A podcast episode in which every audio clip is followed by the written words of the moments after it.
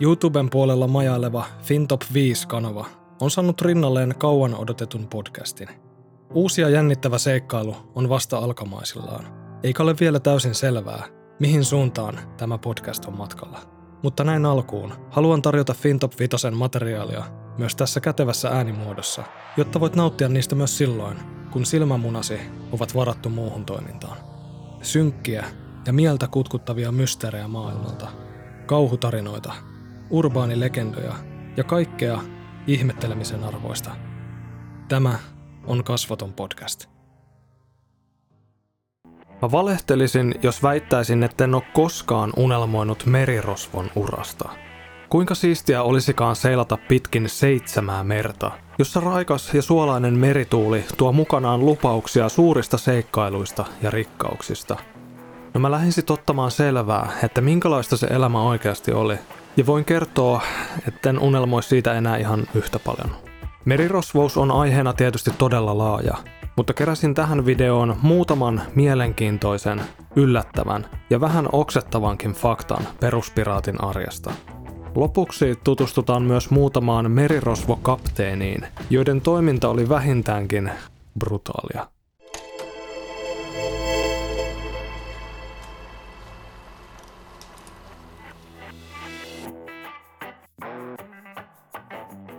Merirosvojen elämää voisi helposti kuvitella täydelliseksi hullunmyllyksi, jossa kapteeniksi julistautunut diktaattori johtaa barbaarista miehistöään kaauksen partaalla. Mutta yllättävää kyllä, merirosvolaivalla oli tyypillisesti varsin tarkka ja reilu organisaatiorakenne.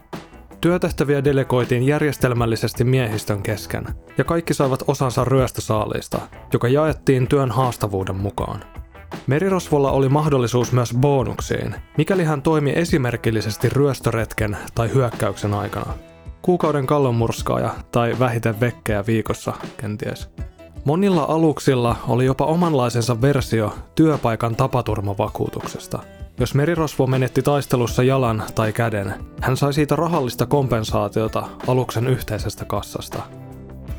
Merirosvojen keskuudessa vallitsi demokratia, Kukaan ei julistanut itseään kapteeniksi, vaan laivan johtaja valittiin äänestämällä.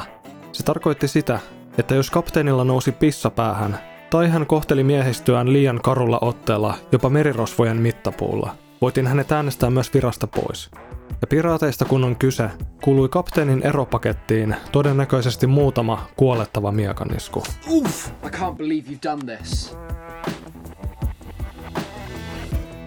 Useat elokuvat ja TV-sarjat ovat esittäneet meille piraattielämän hyvin erilaisena kuin mitä se todellisuudessa oli. Se ei ollut romanttista laineenlipsutusta auringonlaskussa ja jatkuvaa ilonpitoa rommin ja kultakolikoiden keskellä, tai sellaista, jossa hieman ilkikuriset ja hassunhöpsöt merirosvot käyvät eeppisiin taisteluihin Hans Zimmerin säästyksellä. Se oli todellisuudessa, ainakin nykyihmisen silmin, kaikin puolin kamalaa. Aloitetaan ruoka- ja juomapuolesta. Ruokaa ei voinut pitää kylmänä, joten lihan tai muun tuoreen ruoan liiallinen varastoiminen ei ollut kannattavaa. Pidemmän risteilyn alkuvaiheessa miehistö pääsi kenties nauttimaan paremmista antimista, mutta ennemmin kuin myöhemmin tuore ruoka pilaantui pois ja he siirtyivät erittäin rajatulle ja minimaaliselle dietille, joka sisälsi lähinnä laivakorppua, joka oli yhtä maukasta kuin sahanpuru. Alukselle lastattiin yleensä juomakelpoista vettä, olutta ja rommia. Näistä nesteistä vesi menee nopeiten pilalle, joten miehistö käytti sen ensimmäisenä. Tämän jälkeen siirryttiin hörppimään olutta, ja lopuksi, kun kaikki muu oli jo mennyt pilalle tai käytetty kokonaan, käännyttiin rommin puoleen, joka alkoholipitoisuutensa ansiosta pysyy juomakelpoisena pisimpään. Tämä voi kuulostaa teoriassa hyviltä bileiltä, mutta miltä mahtoi tuntua viikkojen rännin jälkeen herätä taas kerran jyskyttävään kohmeloon, tietäen, että ainoa neste, jota voi laskea kurkusta alas seuraavaksi, on lisää rommia.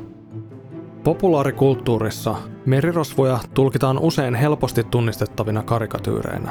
Todellisuudessa he eivät pukeutuneet kaikki samalla tavalla, eivätkä he kaikki puhuneet sillä kuuluisella West Country-aksentilla, jonka me automaattisesti yhdistämme piraattipuheeksi. Yhdellä aluksella saattoi olla merirosvoja monista eri kulttuureista, joilla oli oma pukeutumis- ja puhetyylinsä.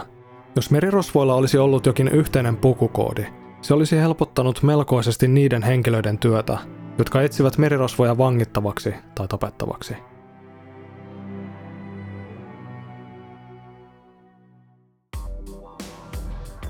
Hygieniasta ei ollut tietoakaan. Peseytyminen ei ollut sellainen asia, josta miehistö olisi pitänyt pahemmin huolta. Puhdas vesi oli tarkoitettu juomaksi ja ruoanlaittoon, joten niin harvoina hetkinä, kun merirosvo päätti peseytyä, siihen käytettiin suolaista merivettä, joka saattoi ärsyttää ihoa vain entisestään. Miehistö vietti viikkoja, jopa kuukausia samoissa vaatteissa, jotka oli marinoitu eltaantuneella hiellä, verellä ja muilla ruumiinnesteillä.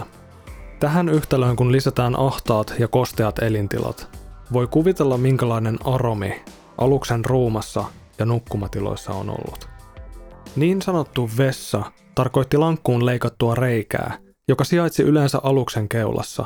Merenkäynnin ollessa liian rajua keulakäymälässä vierailemiseen, tehtiin tarpeet ruuman nurkkaan, ja jos tuuri kävi, käyttöön löytyi jopa ämpäri. Ja jos merenkäynti oli todella myrskyistä, saattoi ruumatilaan tulvia merivettä, joka levitti miehistön rosvotortut löyhkääväksi liejuksi pitkin lattiaa. Lattiat tietysti kuurattiin, mutta vasta kun myrsky oli taantunut. Mitä tulee suuhygieniaan, oli merirosvoilta turha odottaa minturaikasta Pepsodent-hymyä. Jos joku heistä tunsi todellista tarvetta hammaspesulle, hän käytti siihen eräänlaista rispaantuvaa, purtavaa oksaa, jota jauhettiin hampaiden välissä. Lähes olematon C-vitamiinin saati merellä johti usein myös keripukkiin, joka teki omat tempunsa hammasrivistölle. Tuona aikana elänyt merikirurgi William Clovis kuvaili asiaa näin. Heidän ikenet ovat mädäntyneet aivan hampaiden juureen saakka. Posket ovat kovat ja turvonneet. Hampaat ovat löyhästi kiinni ja valmiina irtoamaan. Hengitys väkevän saastainen. Eräs toinen merikirurgi oli napannut keripukin itselleen ja ikuisti jälkipolville suorastaan hurmaavat toimenpiteet mädäntyneiden ikenien hoitamiseen. Käytin myös veistä ikeniini, jotka olivat tulehtuneet ja kasvamassa hampaiden päälle. Kun olin leikannut tämän pilantuneen lihan pois, ja siitä alkoi virrata runsaasti mustaa verta, huhdoin suun ja hampaat omalla virtsallani, voimakkaasti hangaten. Jatketaan hei ihan kohta. Mä käyn nopea pesee hampaat. Pari, kolme kertaa. Pääkallolla ja ristikkäisillä luilla tai miekoilla koristeltu musta merirosvolippu, eli Jolly Roger, on klassinen symboli. Voisi ajatella, että ehkä sekin on vain viihdeteollisuuden keksimä dramatisointi, mutta kyseinen kangas todella liehui merirosvolaivan mastossa. Vaikka lipulla oli periaatteessa aina sama tarkoitus, oli sen kuvioinnissa variaatioita riippuen merirosvolaivasta – Joihinkin versioihin oli esimerkiksi askareltu kokonainen luuranko tai miekkaa ja tiimalasia pitelevä mies. Mutta mikä merirosvolipun tarkoitus oikeastaan oli? Jos kaikki tiesivät, kenelle lippu kuuluu, miksi piraatit halusivat antaa itsensä ilmi ennen hyökkäystä? Varsinkin kun sotalaivoille oli annettu lupa tulittaa mahan täydeltä jokaista alusta, joka tunnusta kehtasi liehuttaa. Kyseessä oli psykologisen sodankäynnin taktiikka – vaikka merirosvot lähtivät empimättä veriseen taisteluun. Oli tietysti paljon helpompaa, jos hyökkäyksen kohteena oleva miehistö antautui ilman vastarintaa. Merirosvolippu nostettiin mastoon vasta siinä vaiheessa, kun he olivat päässeet jo niin lähelle hyökkäyksen kohteena olevaa laivaa, ettei se päässyt enää pakenemaan, saatika järjestämään puolustusta. Joskus he olivat jopa niin viekkaita, että nostivat ensiksi mastoon ystävällismielisen valtion lipun – jonka varjolla saattoivat lähestyä uhrejaan. Jos merirosvokapteenin väkivaltainen maine oli kiirinyt, mustan lipun nostaminen saattoi olla kaikki, mitä antautumiseen vaadittiin.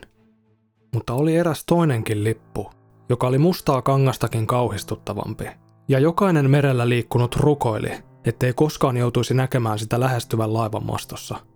Nimittäin, jos mastoon nousi pääkallolipun sijaan punalippu, tarkoitti se vain yhtä asiaa – tässä hyökkäyksessä ei anneta armoa, eikä oteta yhtä ainoaa vankia. Merirosvot ovat hyppäämässä laivaan ja päättäneet tappaa jokaisen miehistön jäsenen välittömästi. Silmitön väkivalta mainittiin luultavasti merirosvon työsopparin ensimmäisessä lauseessa. Harmi, ettei suurin osa heistä osannut lukea. Lankulla kävely on meille kaikille tuttu rangaistus merirosvojen keskuudessa, mutta tämäkin myytti on syntynyt vanhojen kirjojen tarinoista ja myöhemmin elokuvista. Todellisuudessa on vain hyvin harvoja tapauksia, jossa epäillään lankkua käytetyn. Piraatit, kuten myös valtioiden laivastot, tykkäsivät nimittäin harrastaa erästä toista leikkiä, silloin kun piti jakaa vähän ankarampaa rangaistusta. Kölihaalaus tarkoittaa menetelmää, jossa rangaistuksen saanut henkilö heitettiin mereen ja vedettiin narun avulla kölin ali, aluksen leveämmästä kohdasta. Tämä voi kuulostaa kenties kevyeltä uimareissulta, mutta kölihaalaus teki usein hyvin brutaalia jälkeä. Veteen viskottu henkilö saattoi ruhjoutua palasiksi, kun hän vedon aikana paiskaantui useita kertoja aluksen pohjaan. Ja jos pää oli vielä tallella tämän käsittelyn jälkeen, oli hukkuminen myös erittäin todennäköinen vaihtoehto. Francais Lolaney oli ranskalainen merimieslääkäri, joka saapui Karibialle palkattomalla oppisopimuksella. Laiva kuitenkin haaksirikkoutui, jolloin espanjalaiset hyökkäsivät kaappaamaan selviytyneet matkustajat. Neuvokas Francais peitteli itsensä verellä ja hiekalla ja heittäytyi kuolleen näköisenä maahan, välttyen ikävien espanjalaisten kaappaukselta. Tämä nöyryytys oli ilmeisesti hänelle liikaa, joten hän jatkoi elämäänsä merirosvona, vannoen loppumatonta vihaa espanjalaisia kohtaan. Itse asiassa viha taitaa olla vähän turhan lievä ilmaisu. Kun Fransei hyökkäsi San Pedroon, hän vangitsi espanjalaisia sotilaita ja kidutti heitä karmeilla tavoilla. Hän valitsi erään epäonnekkaan yksilön, leikkasi tämän rintakehään kädenmentävän aukon ja repi miehen sydämen ulos. Ja koska tämä ei ollut ilmeisesti vielä tarpeeksi teatraalista, Fransei haukkasi suun täyteen veristä sydäntä, jonka omistaja teki kuolemaa hänen edessään. Muut vangitut sotilaat kertoivat sen jälkeen Franseille mielellään ihan kaiken, mitä hän ikinä halusikaan tietää. Kirjailija Cindy Vallar on perehtynyt syvälle merirosvojen historiaan. Hän kutsuu Franseita mestarikiduttajaksi, joka ei tyytynyt pelkästään polttamaan uhrejaan tai leikkaamaan heiltä kielet pois. Hän tykkäsi myös leikata heitä pieniksi palasiksi, aloittaen viipaloinnin pienestä lihanpalasesta, siirtyen kämmenen poistamisesta käsivarteen ja lopuksi jalkoihin. Kuuleman mukaan yksi hänen lempipuuhistaan oli ujuttaa uhrin silmän ympärille varovaisesti ohutta narua ja lähteä sitten hitaasti kiristämään silmukkaa, pyörittämällä keppiä narun ympäri, niin pitkään, kunnes uhrin silmä pullistui ja poksahti silmäkuopasta ulos. Myös Edward Lowe tunnettiin yhtenä aikansa sadistisimmista merirosvokapteeneista. Vuonna 1724 hän hyökkäsi joukkonsa kanssa portugalilaisen alukseen, jonka kapteenilla oli otsaa heittää kultasäkki meren pohjaan. Edward sitoi kapteenin paikoilleen, leikkasi tämän huulet irti, keitti ne kypsäksi ja pakotti sitten kapteenin syömään omat huulensa. Kammottavan näytöksen jälkeen hän murhasi loput portugalilaisesta miehistöstä – 32 henkeä. Joillakin saattaa olla harha käsitys, että merirosvon ura olisi ollut vain miesten mieleen. Historia tuntee useita naispuolisia merirosvoja, joista kuuluisin lienee kapteeni Ching Si. Ching terrorisoi Etelä-Kiinan merta vahvalla otteella, ja maltillisemman arvion mukaan hänen alaisuudessaan taisteli 300 laivastoa ja 40 000 merirosvoa. Toisen arvion mukaan luvut olivat todellisuudessa vielä reilusti suuremmat. Ei tule siis yllätyksenä, että Chingia pidetään yhtenä merirosvohistorian mahtavimmista kapteeneista. Kun Ching sai vangittua uuden vihollismiehistön käsittelyynsä, hänen mielipuuhansa oli neuvotella heistä uusia alaisiaan. Käytännössä se tarkoitti sitä, että hän naulasi miehistön jalat laivan kanteen kiinni ja ryhtyi pieksemään heistä henget pihalle yksi kerrallaan. Ainoa keino välttää tämä kuolettava selkäsauna oli liittyä Chingin riveihin. Jokseenkin brutaali, mutta sitäkin tehokkaampi rekrytointiprosessi. Sehän oli sitten siinä.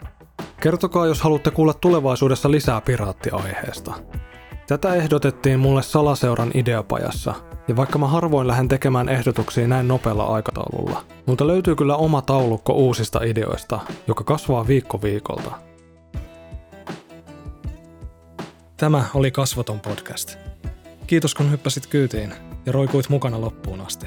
Jos sua kiinnostaa kuulla lisää monotonista höpötystä, mitä omituisimmista aiheista, niin YouTubessa FinTop 5-kanavalla lojuu tälläkin hetkellä yli sata videota odottamassa juuri sinua. Ihmetellään taas ensi jaksossa.